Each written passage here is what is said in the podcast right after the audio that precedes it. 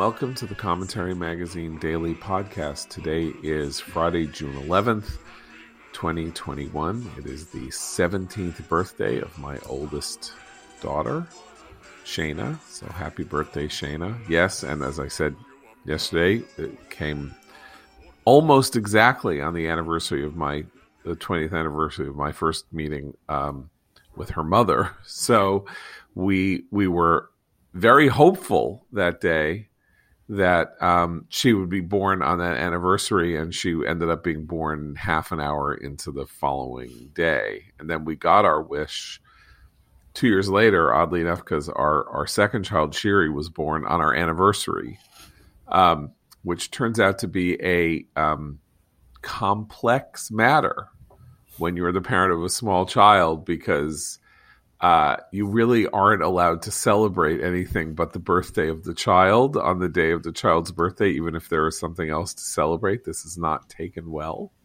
is not considered an appropriate matter for uh, celebration since the only possible celebration on the birthday of a child is that child's birthday and any other anything that intrudes upon that is a um, moral hazard of extraordinary proportions. So anyway, uh, so we uh, so uh, and our third child just born on Bastille Day. That's all I can say. I, it doesn't really doesn't really count for anything. Anyhow, so happy birthday to Shayna. Uh, and with me, as always, executive editor Abe Greenwald. Hi, Abe. Hi, John. Senior writer Christine Rosen. Hi, Christine. Hi, John. And associate editor Noah Rothman. Hi, Noah. Hi, John. Um, so the news uh, of, of, of yesterday within uh, certain circles was uh, the fact that uh, mid afternoon, uh, out of nowhere, uh, Jeffrey Toobin pops up on CNN after seven months. of course, having been caught um, pleasuring himself on a Zoom camera in front of his colleagues at the New Yorker, fired by the New Yorker, then uh, I guess suspended by CNN, uh, where of course he has been a commentator, reporter, whatever you want to call him, for you know more than more than uh, twenty years, and uh, brought back uh, to both answer questions about to to to to answer questions about what happened uh, as the as the prologue to him returning to CNN as a legal commentator largely because of, uh, in part because uh, the Supreme Court is now issuing its decisions for this year's term, uh, and uh, they apparently uh, wanted him back. Um, I have very complicated feelings about Jeff Toobin, and they're very personal. I can go into that a little later. Uh, but um, I bring this up only because um, we this is a very this raises interesting issues about our culture and forgiveness and how peculiarly unforgiving our culture has become uh, and and then how the the sort of the the people at the people who are at the summit of our culture apparently get to pick and choose based on no observable or co- co- comprehensible or coherent standard who gets a second chance who gets a pass who gets treated with compassion and forgiveness and who is you know uh, uh, ostracized excommunicated and shunned uh, in in perpetuity. Um, and so apparently jeff toobin is being given a second chance uh, is being shown compassion is being shown forgiveness uh, and i can go into a little later why um, there's something peculiarly um, uh, hypocritical or ironic about that uh, relating to my own family. But where do you guys come down on this question? The, the question of selective mercy as as well, meted out by the the. well, I guess there are two questions. One of which is, does he deserve the second chance and mercy and all of that? And then the second question, I guess, is the larger question of how are we going to understand this given what has gone on in America over the last few years and given what is going on right at this minute, all over the place, every single day, whenever anybody says something that somebody else wants to call out. Well, for him, I, am glad, by the way, that you didn't introduce the question as it being a touchy subject. But he, so him personally, if it was just confined to that issue of him accidentally masturbating on a Zoom call, I would say the it was an outsized overreaction of the New Yorker to fire him for that. Maybe you know there, there were other means that they could have taken to deal with that. But he also has a history and has some credible accusations of harassment and and kind of uh, questionable sexual behavior that that became public, and and his behavior in general with regard to these matters gives it a slightly different tint, in my opinion. I still don't think that that should have destroyed his entire career, and so I guess it's good that CNN brought him back on. I think it was ridiculous that they they had this poor female anchor in a kind of hostage like situation having to read the questions to him that was one of the more uh, the kind of secondhand embarrassment watching those two was was quite something but to the broader question i think it's him being uh, allowed to come back is actually a, a, great a great sign of a broader hypocrisy that that's at work here. Because look, for example, at the New York Times treatment of a high school student who said the N word while singing on a TikTok video, and was year a couple years later that was exposed, and she was kicked out of the, the she couldn't go to the college that she had intended to go to. Meanwhile, the son of the president, you know, text messages showing him saying horrible things, including using the N word, uh, is, is, not even treated as a story by the mainstream media. So that, that there's an outsized judgmentalism about people who aren't in the elite in some ways, and then a really, really unforgiving sense of punishing those who have the least power.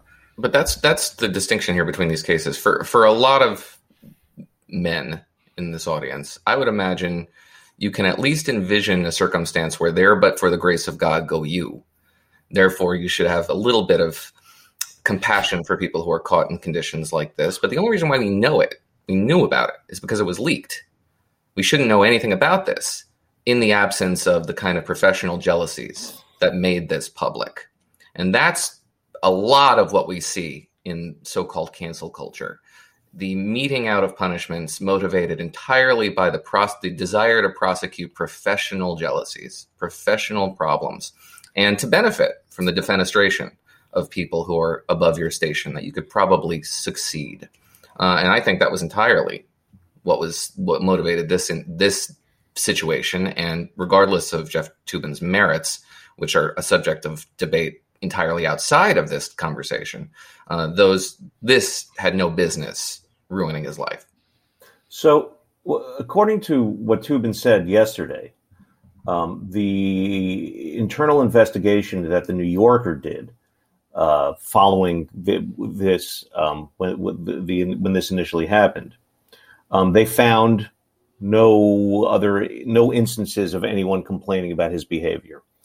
Um, if that's the case, then he would he would have been um, fired from the New Yorker solely because of this, which I which I do think is preposterous because um, nothing about what he did uh, on the Zoom call is predatory, right? It's it's pathetic, and uh, without not trying to make a pun, it's sort of self-punishing because the second he it's out, what he endured, what he endured is um, no. The second the news is out, what he endured is just, is just that is you know as bad as as any sort of punishment that's going to be meted out um, right the mockery actually yes. was the punishment right? Yes. Well that's a that that's an interesting question. Um, if the mockery were sufficient unto the day he wouldn't have been on television yesterday. I mean, I, had a, a, a series of uh, private exchanges with friends of mine and people who have had issues with Jeff over the years and all of that. I think all of us said that uh, had we, uh, b- being who we were, that had we been in his circumstances, we would rather have died than ever go back on television.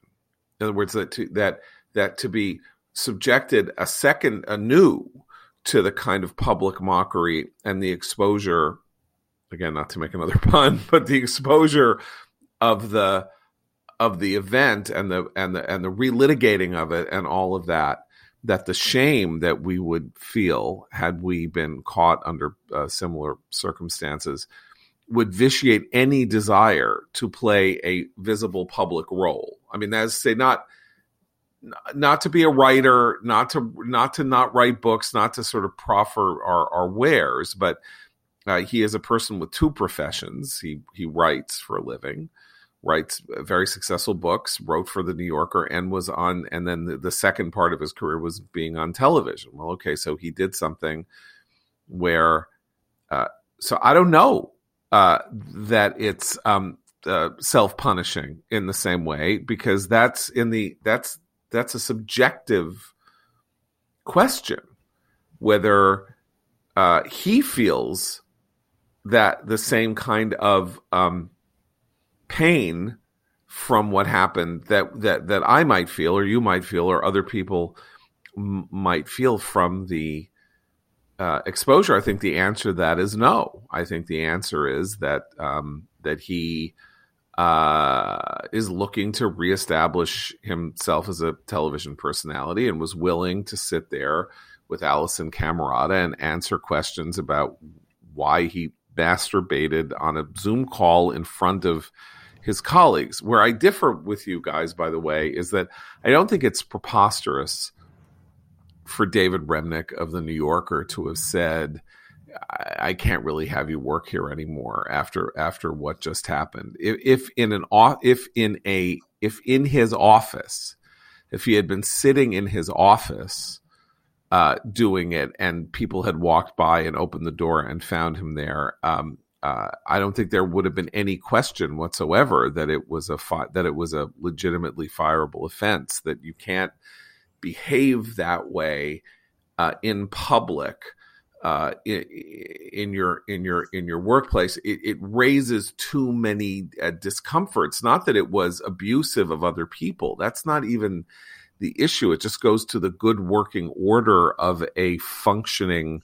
It's unprofessional. It's well, just wildly I mean, unprofessional. I mean, I, I, don't even know what the word right. I, when, when you say unprofessional, you're right, of course, but somehow it doesn't capture the you know well, the the um the gu- guttural elemental nature of of doing the most private kind of thing but this is where in a this, public setting but this is the point though and the reason that when when you talk to your friends and you all say we would not go back on television after this but he did it's the shamelessness it's actually right. so this is the question is if you're in, if you have someone and cnn has many people actually on air on a regular basis who have this uh, ability if you're if the person is sh- eh, shameless about their behavior they can return very easily as long as the powers that be determine that it's fine for them to do right. so right but i don't think we witnessed a display of shamelessness i think we witnessed a display of public penance this was his time in the pillory he was put in the stockade before the public no. to endure his punishment for the sin that he had committed. For but three did he, minutes. Did he believe it? But for did he three, believe it? Was okay. really? Yeah. That the... segment, Abe and I watched that segment. That segment was six minutes long, let's say. And the first three minutes were him. It was the saying, longest six minutes of his life. No. Probably the longest of yours.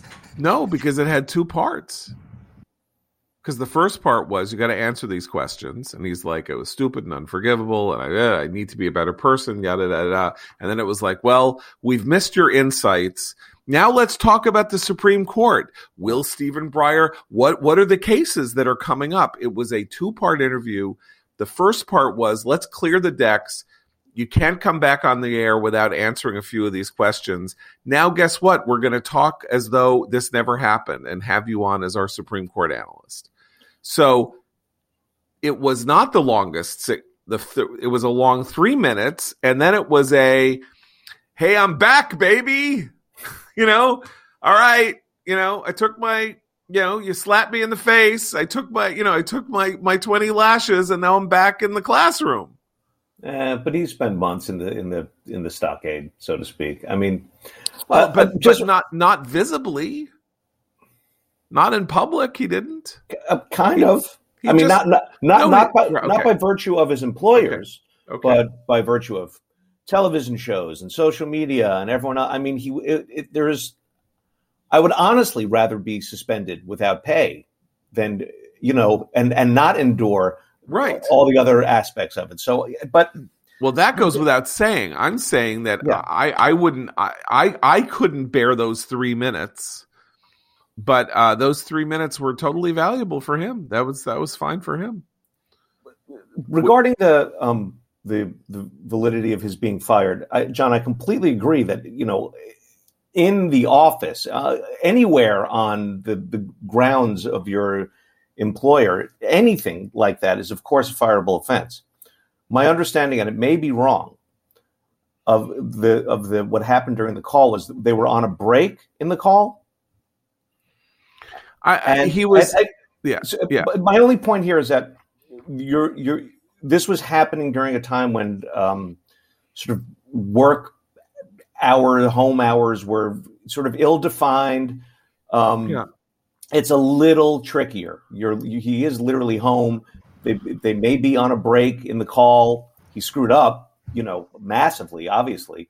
But I don't I don't know that it, it carries with it right. the the the exact same sort of um, uh, uh, degree of deviance that doing something like that on work property would. I, I don't even think what he did was deviant. It wasn't deviant. That's, That's not right. Okay, so point is it's that stuff I don't think is any of our business, right? He's got a private relationship with his employer at Condé Nast and the New Yorker. If his bosses think they can't really work with him anymore because what they saw can't be unseen, and you know, and and they can't just deal with him anymore. Like it's just, just, just too human. It's too fraught. Uh, and and he doesn't have the grounds to sue them on the grounds that they were, you know, they they fired him unjustly or something. That's a private matter between him and his employer. It's a little different because CNN is a public forum in a weird way. Obviously, it's also a private employer and all. They can do whatever they want. I'm not saying CNN doesn't have the right to put him on the air if they want to put him on the air. They want to rehabilitate him. Um, that's not really. It's more goes to the fact that he was. come it's one thing if he publishes an article right under his name, and then people go, "Oh my God, they were publishing an article." It's another. Your face is there. You have to answer specific questions about it and all of that. That's like what I would find un- unendurable, and I think a lot of us would find unendurable, and that uh, we are now, I think, hampered to some degree culturally by the being the kind of people who would find that unendurable. This, of course, is the enduring lesson of one of the subjects that made Jeff a uh, you know, an international celebrity, which was uh, Monica Lewinsky Gate, which is what Clinton taught us was don't stop. Don't be shameless. Don't apologize. Don't say you're sorry. Don't say you did it. Don't look for penance. Don't ask for pen. Don't ask for forgiveness. Shift the blame lie, to that woman. yeah, lie, say it, and whatever it is. Just keep moving forward, and you can motor through these things because of the nature of contemporary society and that path that he that he laid out that had not been present because of course we'd been through this 10 years earlier with Gary Hart who said go ahead see if you can find that I have a girlfriend and the press seemed to find he had a girlfriend and Hart was like okay you got me and he quit and he left the presidential race this would have been more like Clinton saying I don't have a girlfriend how dare you? And uh, Gary Hart's wife saying, I didn't just sit here baking cookies. And then he goes on, right? I mean, that it's an interesting example of how things changed in the nature of public shame and the nature of hypocrisy being the, the, the, the tribute that vice pays to virtue and all of that. Cause it turns out that paying tribute in that way uh, may be self defeating because maybe you can get away with it. And by the way, if you don't get away with it, this is the other weird aspect of this stuff. The compact in part used to be you get shamed and you say, Oh my God, I can't live like this anymore. And you quit. And then the subject is dropped because the culture doesn't want to talk about this stuff either. The culture finds it agonizing to have public discussions of personal sexual peccadillos that aren't sort of just you know jokey conversations around a dinner table or at a supper or at a men's club or something like that. Now, if you're Ralph Northam or somebody else who gets caught doing something, and you have and people say you should resign, or you're Andrew Cuomo, it doesn't matter who it is, and you resign, you are not that resignation does not spare you. It gets you absolutely nothing. That conversation will not stop. No topic in the world is undiscussable anymore, practically. And you might as well just keep going because when, if you stop going, the pain is going to be just as just as severe as if you keep going and you hold on to your position and your power. Toobin was not in that position because he wasn't the you know it, he didn't have a choice. Choices the choice was made for him by his superiors, but you know the governor of Virginia, the governor of New York, they don't have superiors in that sense. They don't have somebody who can say, "Okay, you got to quit," and so you just go on, and it's a different kind of society. But I think, and this gets to the larger shame question we talked about the 16 year you know the the girl who you know who said something about other cheer you know about not getting on the cheerleader squad on on Instagram or uh, Snapchat or whatever it was and the person in her class saved the video for 2 years she gets into the school she wants to go to and this person slow you know sends the, makes public the 24 hour video that was made and destroys her life. She is she can't go to the college. The college withdraws her acceptance and she's done and toast. She was 14, 15 years old. She said something incendiary uh, and somebody just kept it in their back pocket to ruin her later not somebody, a fellow student yes. at her school yes. who kept it, saved it. And you know, Snapchat videos, is for those of you who don't know, are meant to disappear. You know, pretty soon after they've been watched. He saved it. He kept it. He sat on it, and he plotted revenge. And that student was giving a given a really flattering profile in the New York Times. Thousands of words expended on this, you know, hand wringing about oh race and this and that. Never once does anyone in that article point out the obvious about this kid. Like that is a that is a kind of sociopathic way to pursue your fellow teenagers in high school. And I, I pity the people who have to work with that guy down the line. But it was in the name of larger social justice. It was because of racial right. justice. Exactly. Okay. okay, so let's let's discuss this. So we are now in a position where hasn't happened that much. I mean, it certainly hasn't happened to like Louis C.K. hasn't really had a revival or anything like that. But but um, what the Toobin example seems to suggest is uh, we talked about this with Chris Stirewalt is this question of whether or not uh, in the world of the new American aristocracy, uh, as long as you uh, don't express opinions that run counter to the general social opinion of the elites uh, that uh, you're going to get that compassion. You're going to get that buy that nobody else is going to get. Uh, Jeff can go back on CNN and presumably start, you know, once he's cleared by CNN, he can probably start writing for whoever he could write for that's not then he could be somebody else, whatever, and kind of reestablish himself. Um, Ray Donovan the uh, Reagan Secretary of Labor um, died this week at the age of 90. Uh, no one would remember Ray Donovan, who was a who was a New Jersey Republican, except uh, that he came under scrutiny for supposed illegal activity. I don't really remember what the circumstances were. Um, and after a two year investigation that cost him millions of dollars he didn't have, he was cleared by an inspector general of wrongdoing. And uh, when he uh, gave a press conference, whatever, he stood up and he said, "Where do I go to get my reputation back?" It was one of the great states. of he was pursued for ideological reasons, an effort to criminalize policy differences. He was gone after illegitimately on the grounds that he had done something illegal that he hadn't done because his ideological enemies wanted to destroy him. And the question was, where does he go to get his reputation back? Um, that's an interesting thing to think about here because um, it is now in America. It is now people who have absolutely who have not a lot of standing uh, who are the most easily destroyed by by wokeness and this this political culture. And and that's I think where where we get to this question of because I think we can all understand that every it's ridiculous in a society in which we're now letting you know actual people who do things you know we've ended bail uh, but you say the wrong thing and your and your and your your your lively your your ability to simply proffer a livelihood is you know is destroyed forever where do we go from here? I don't even know.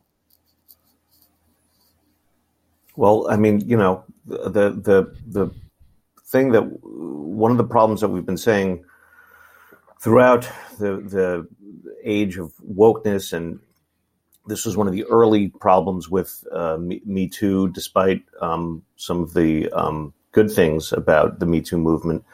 Um, the possibility of um, forgiveness is nil. Um, if you are, unless you are uh, some sort of you know champion or or emblem of elite opinion. Um, so so w- where we go with this, I think, is um, further down that road because who because you you the, the people who are not forgiven are the are the relative nobodies and so who then is there? Who then is going to Why would this change? Because it, it, it's nobodies that are that are being really canceled. Um, then there's there's no sort of cultural force to to stick up for them. Well, there is in the form of small, narrow, committed bands of people who render you uncancelable, and that's that's the direction in which we're heading in entertainment, at least. Institutions no longer protect the people that serve for them. Um, but but audiences do. And insofar as you can have a small, committed band of people, doesn't even have to be a lot of people, a couple 10,000, 20,000, 30,000 people, will will keep you protected. So to the extent that whatever controversy you encounter, um, it has a news cycle, but it can't draw what these people want, which is blood or income.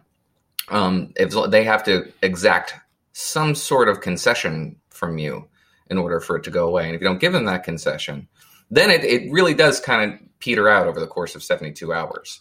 That's but, why the apology thing doesn't work anymore. If you apologize, but, but, you give new life to the news cycle.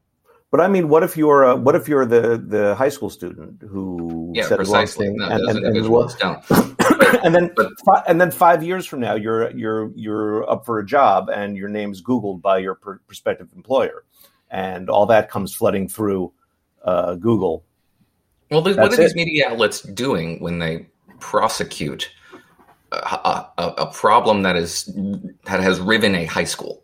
They're mm-hmm. satisfied. What are they doing? They're, they're not. They're, this isn't has no this has no broader implications, save for the fact that they're giving the audience something titillating that they want, and what they well, want yeah is Christine. You're about to say. I was going to say they, they want that narrative. They want the they want the people punished. They're also satisfying, I think, though a lot of their own junior staffers who believe that they're on a mission as journalists to root out this kind of whatever. And who were in high school ten okay, minutes ago themselves. Exactly. Remember you know all of this. Right, they want you know, an avatar to right. exact their own revenge.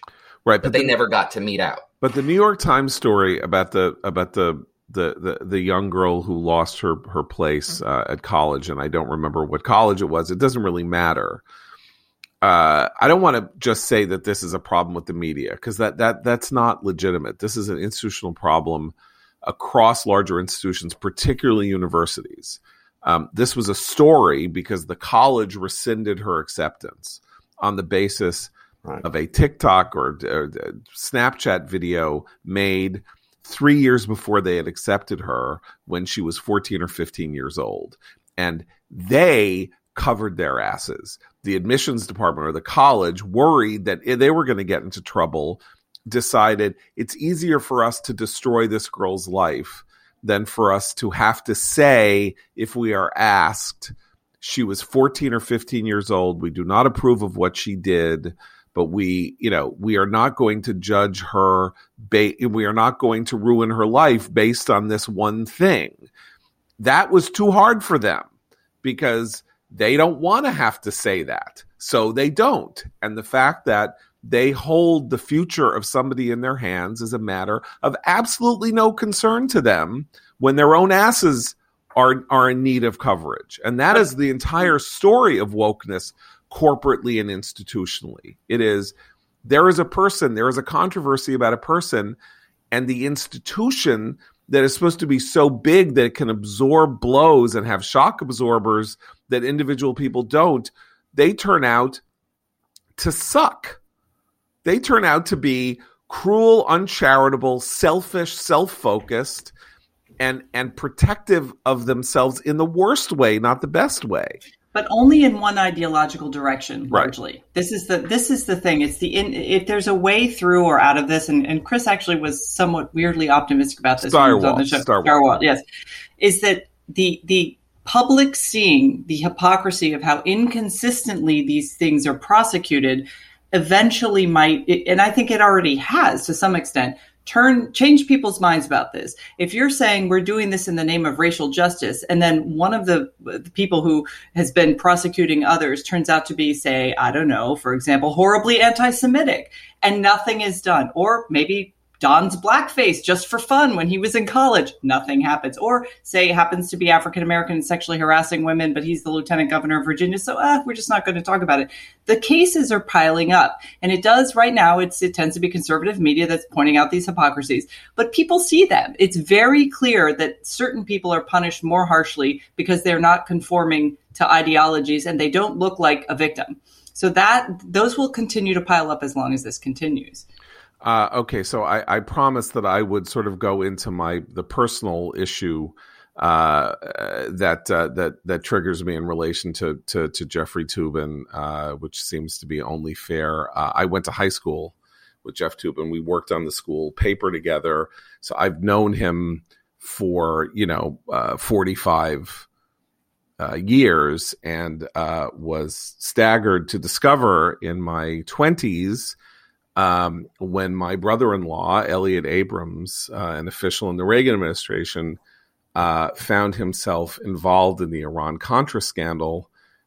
That uh, after the appointment of Lawrence Walsh as the special prosecutor in the Iran Contra matter, that the lead lawyer in Walsh's office looking to prosecute Elliott was Jeff Toobin, a person that I had gone to high school with and who had edited the school paper with me, which it doesn't occur to me now. It could have occurred to me then, should have occurred to me then when I found out that this was the case.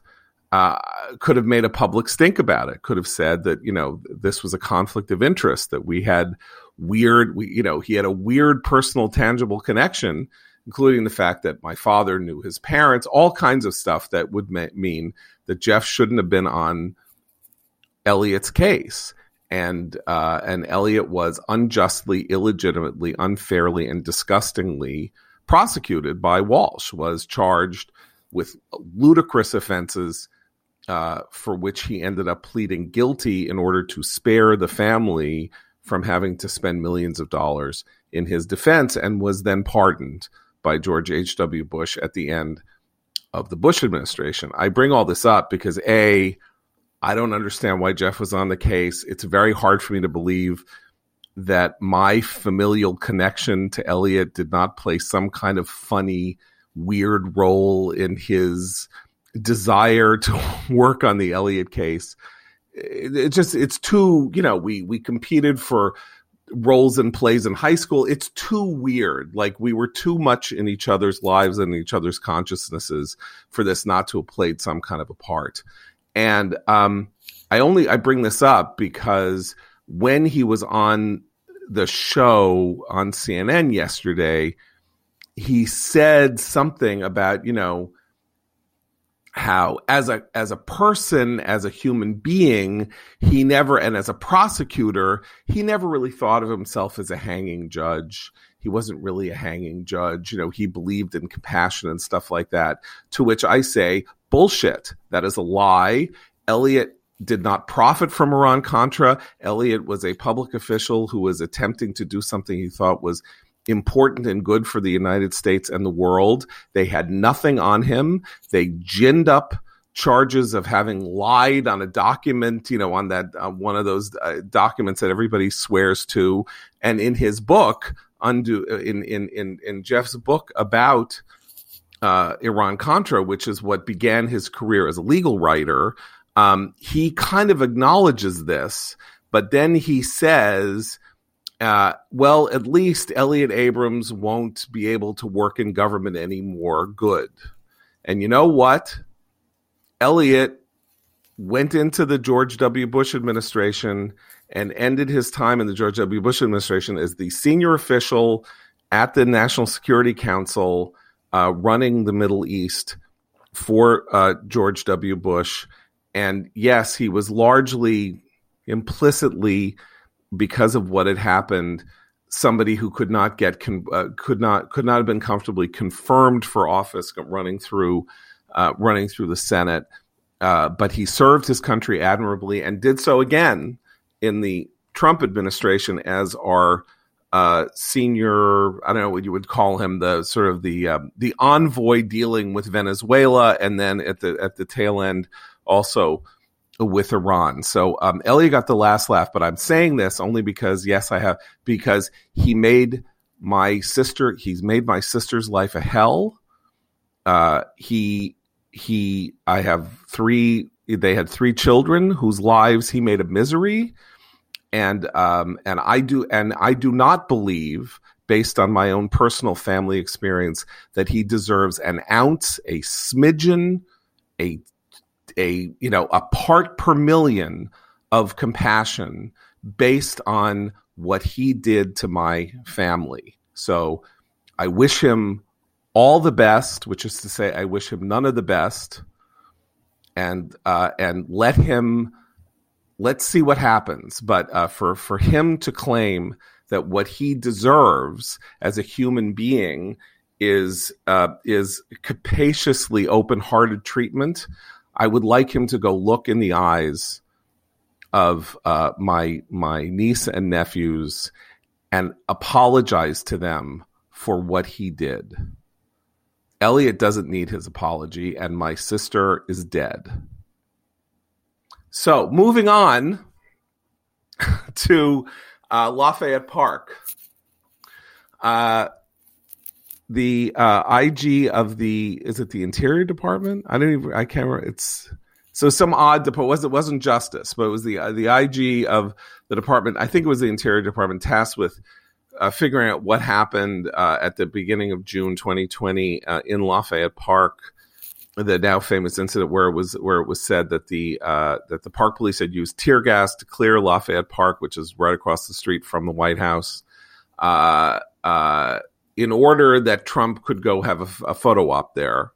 Um, uh, if you remember, he walked from uh, he walked from the White House to St. John's Episcopal Church, which had been set on fire the previous night um, and held up a Bible, only he held up the Bible upside down. And then it was said that this had all been done to help him do this photo op and all of that. Um, and uh, this is what we know about it, right? This is what we know is they cleared the park so so Trump could have a photo op, and they used tear gas against peaceable protesters and all of that. So now it's a year later, and there's this incredibly detailed report which I haven't read. Uh, uh, Noah, Christine, can you can you fill us in on the on the findings of the report. so I think Christine will have a little bit more to say on this, but um, my overall impression of this thing is that it's very weird.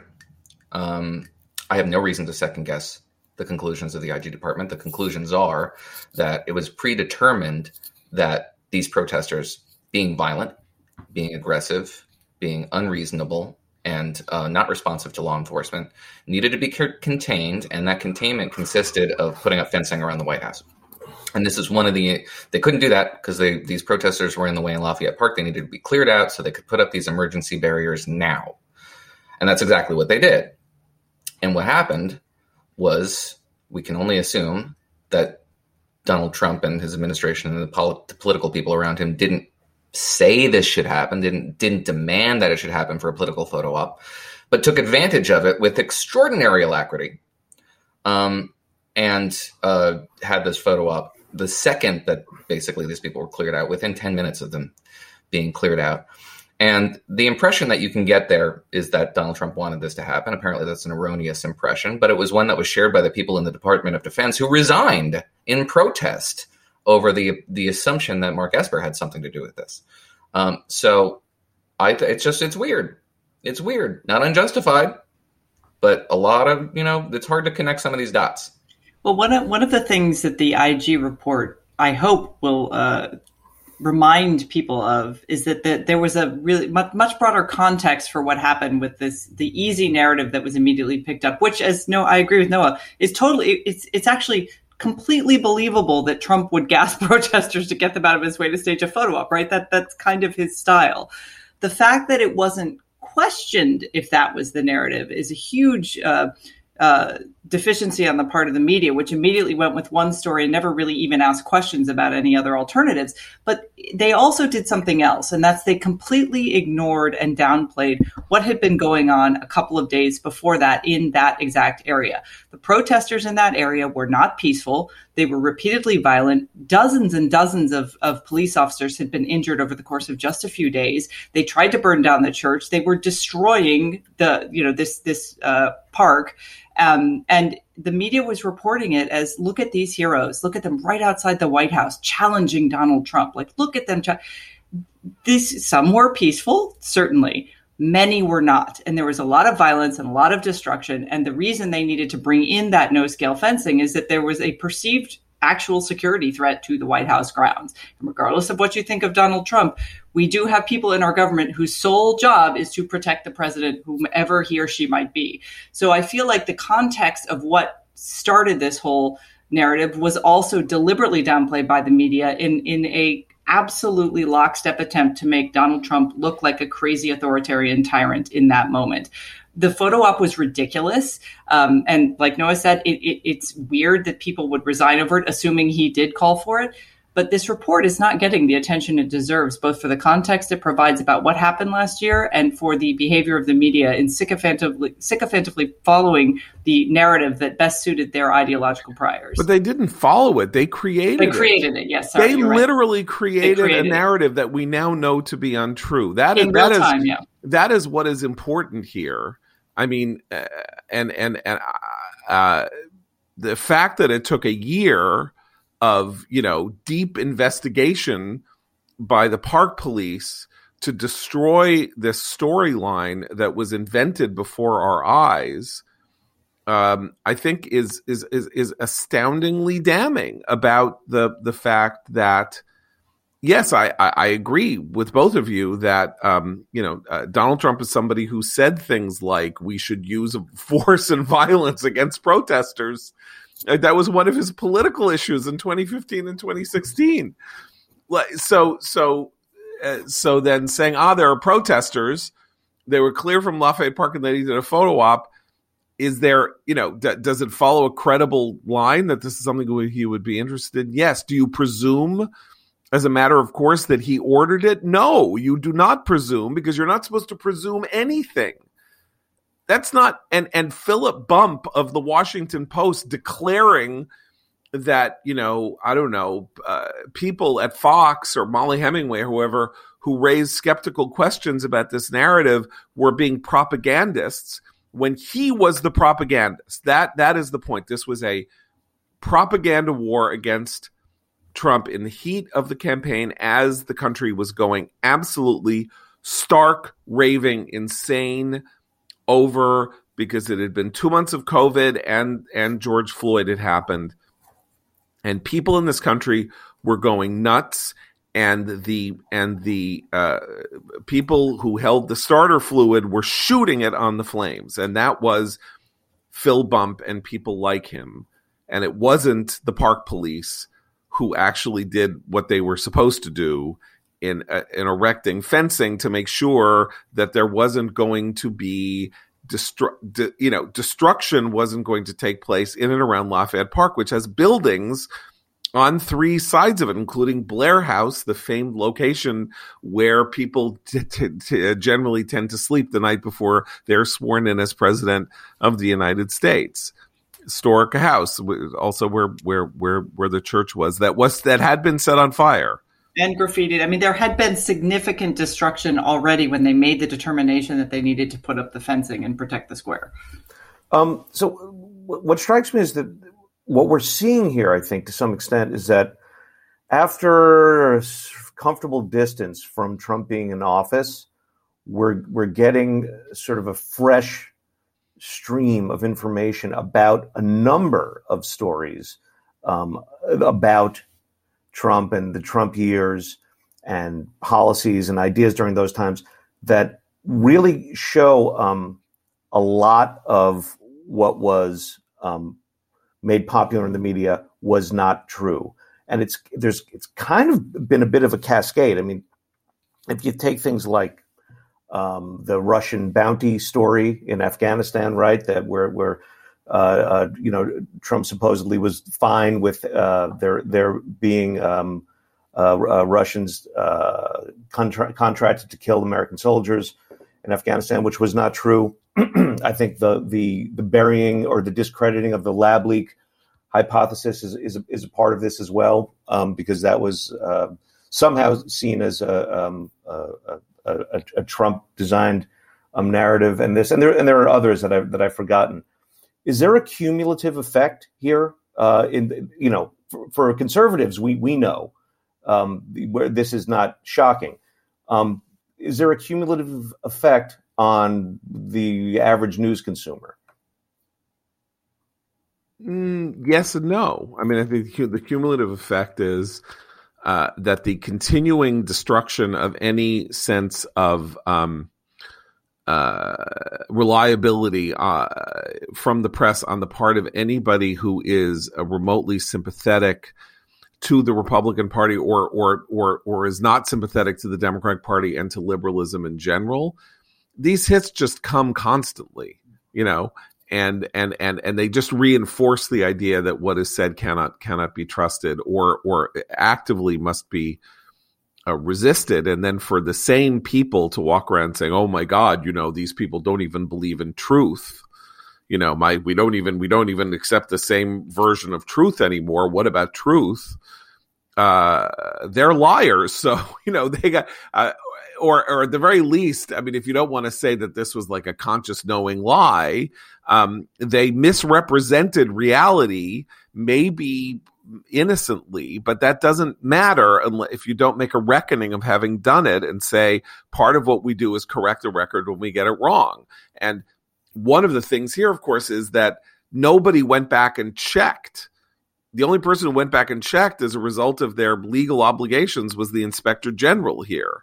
Washington Post could have done an anal- could have done a piece a week later and said, you know what, this isn't what happened, but they didn't. You well, know why? Worse, yeah. it, it, it, worse. Sorry to interrupt, but it, yeah. it continued. they did something worse, which is hark back to the uh, misinformation over and over again in all of their coverage of the Trump administration. And now I will say, to their credit, places like ABC News, uh, I think NBC also did this, Washington Post did it. They acknowledged what the IG report said. CNN did not. CNN had several segments where people were trying to talk their way around the report and pretend as if, oh, well, still the coincidence. What can you say? Is this IG really nonpartisan? I mean, they were they were just asking questions, as as we say, but some of the media outlets that have been proven to have just absolutely uh, misled the public have acknowledged that but that's it you're not going to hear more of it i would i would bet a lot of money that many of their opinion writers will continue to raise the tear gassing protesters as a kind of trope um, to attack the right so it's it's out there but that's how misinformation actually spreads uh, I got one other. I, oh, I don't recall. I'm just sorry. I don't recall either Donald Trump or his supporters in the press doing anything to dispel that notion. They did. Mollie Hemingway literally was on Fox saying, "Oh no!" All she was saying was that tear gas and pepper spray are not the same thing. That was her crusade. That wasn't the only thing she said, but I, I, oh, I want to go. I don't want to go. It was in the Trump administration and its supporters' interests to project the impression of toughness to the extent that they would okay, do something like this. You know, I, that, that's a. I, I think that that is a that is an unjust moral equivalence. I'm sorry, it just is. Either it happened or it didn't happen. It doesn't matter because the narrative that was being proffered was a mainstream media narrative that fascism was coming to America because protesters were being gassed in Lafayette Park, and it didn't happen. Now, they may have wanted to project toughness like we cleared Lafayette Park tear gas was not used, and the purpose of what was going on in Lafayette Park was to protect public property across from the White House and to protect this church from being set on fire again. And that was not whatever the conservative press or the conservative media was pushing, even if they wanted to seem tough. I mean, I just don't think that that comes anywhere near the level of the of the storyline that then simply became an accepted storyline. I mean, do you recall how Mark Esper very publicly said that we would not use military force to enforce the Insurrection Act to clear out protests? And that was the fallout from this event. The administration right. arguing with itself. So if you were paying attention to what they were saying, not just for internal consumption within the conservative movement, they weren't doing anything to dispel but, but they were well it was it was inconsistent because trump i think tweeted an article that Mollie Hemingway had written in the federalist that questioned the media narrative that said actually the park police were putting up this stuff because of all the destruction that had been going on in lafayette square. And he retweeted that like this is a must read or one of his like you know trump endorsed tweets. So there was weirdly there was there there was contradictory messaging. I agree with you noah that plenty of people in the trump administration were like look at how tough this makes us look. And a lot of trump supporters said felt that way too. But there was also some acknowledgement among conservatives that the mainstream need, well, at least among Mollie and a few others, that this might not be an unquestioningly true story. But in any case, I think uh, if you asked most people to try to remember what happened, and they could, they would say the park police cleared out Lafayette Square using tear gas and other stuff so that Trump could have a photo op.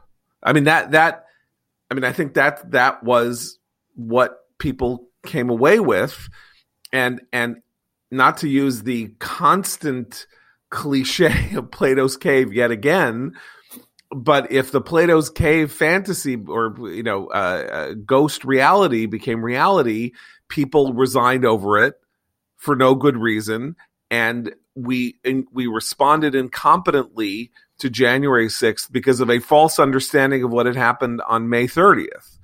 I mean, th- that's another way of looking at this uh, that shows the power of the false narrative.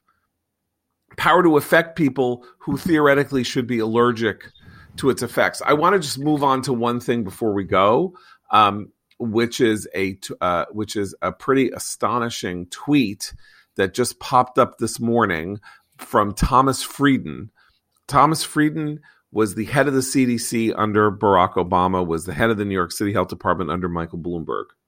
Um, here is what he tweeted this morning quote whether or not covid emerged from a lab we know that labs around the world aren't safe enough we need a much better way of regulating labs so people aren't doing dangerous experiments without sufficient oversight. That's one step toward improving global health security. This guy ran the CDC. Okay?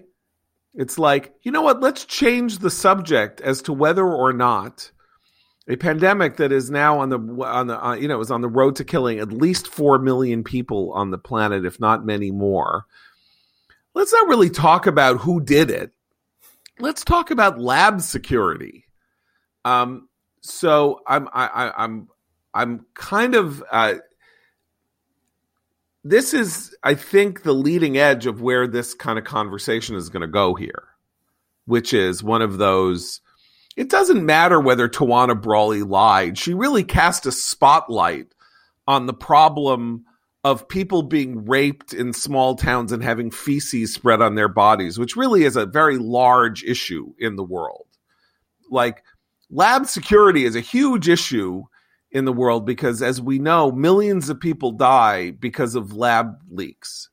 No, millions of people don't lie because of lab leaks. Millions of people died maybe because of this one lab leak. And if you want to start playing this game of suggesting of somehow giving the Chinese a pass if it happened, however it happened, uh, because the problem is a generic one having to do with how people behave in facilities. Uh, this is a leading American public health official with 20 years of experience, ran the New York City Health Department and ran the CDC. This is very dangerous this is this is the world preparing to go amnesiacal about what may be the most foreign poli- most, most important event of the last 15 to 20 years. Yeah, it's not wrong though that lab leaks do happen very often in China, deadly ones. This wouldn't be the first. He didn't um, say China. Yeah, right. Well, uh, they've happened in the West too, but of course they've happened. Less, you know, of course they've happened.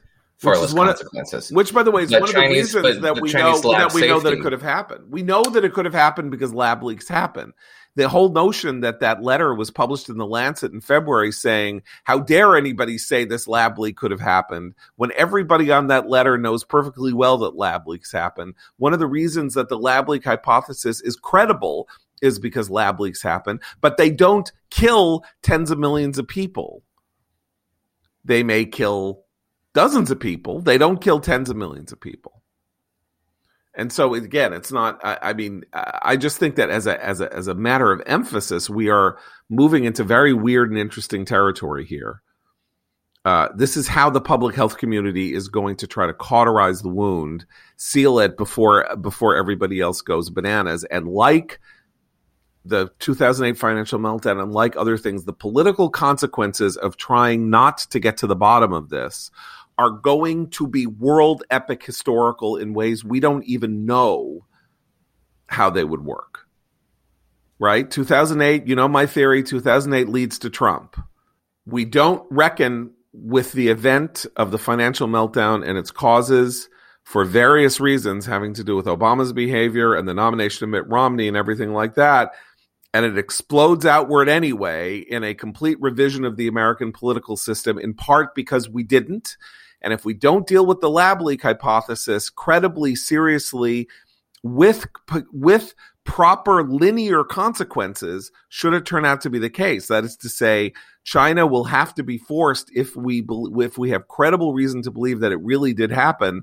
China will be forced to pay to to provide some restitution for what it did not only to us but to the world. If that doesn't happen by 2024 or 2028, God knows what the political response is going to be. You want to talk about a populist explosion when an when a, a authoritarian communist regime uh, is believed by hundreds of millions of people around the world to have killed tens of millions, maybe by then tens of million, 10 million people.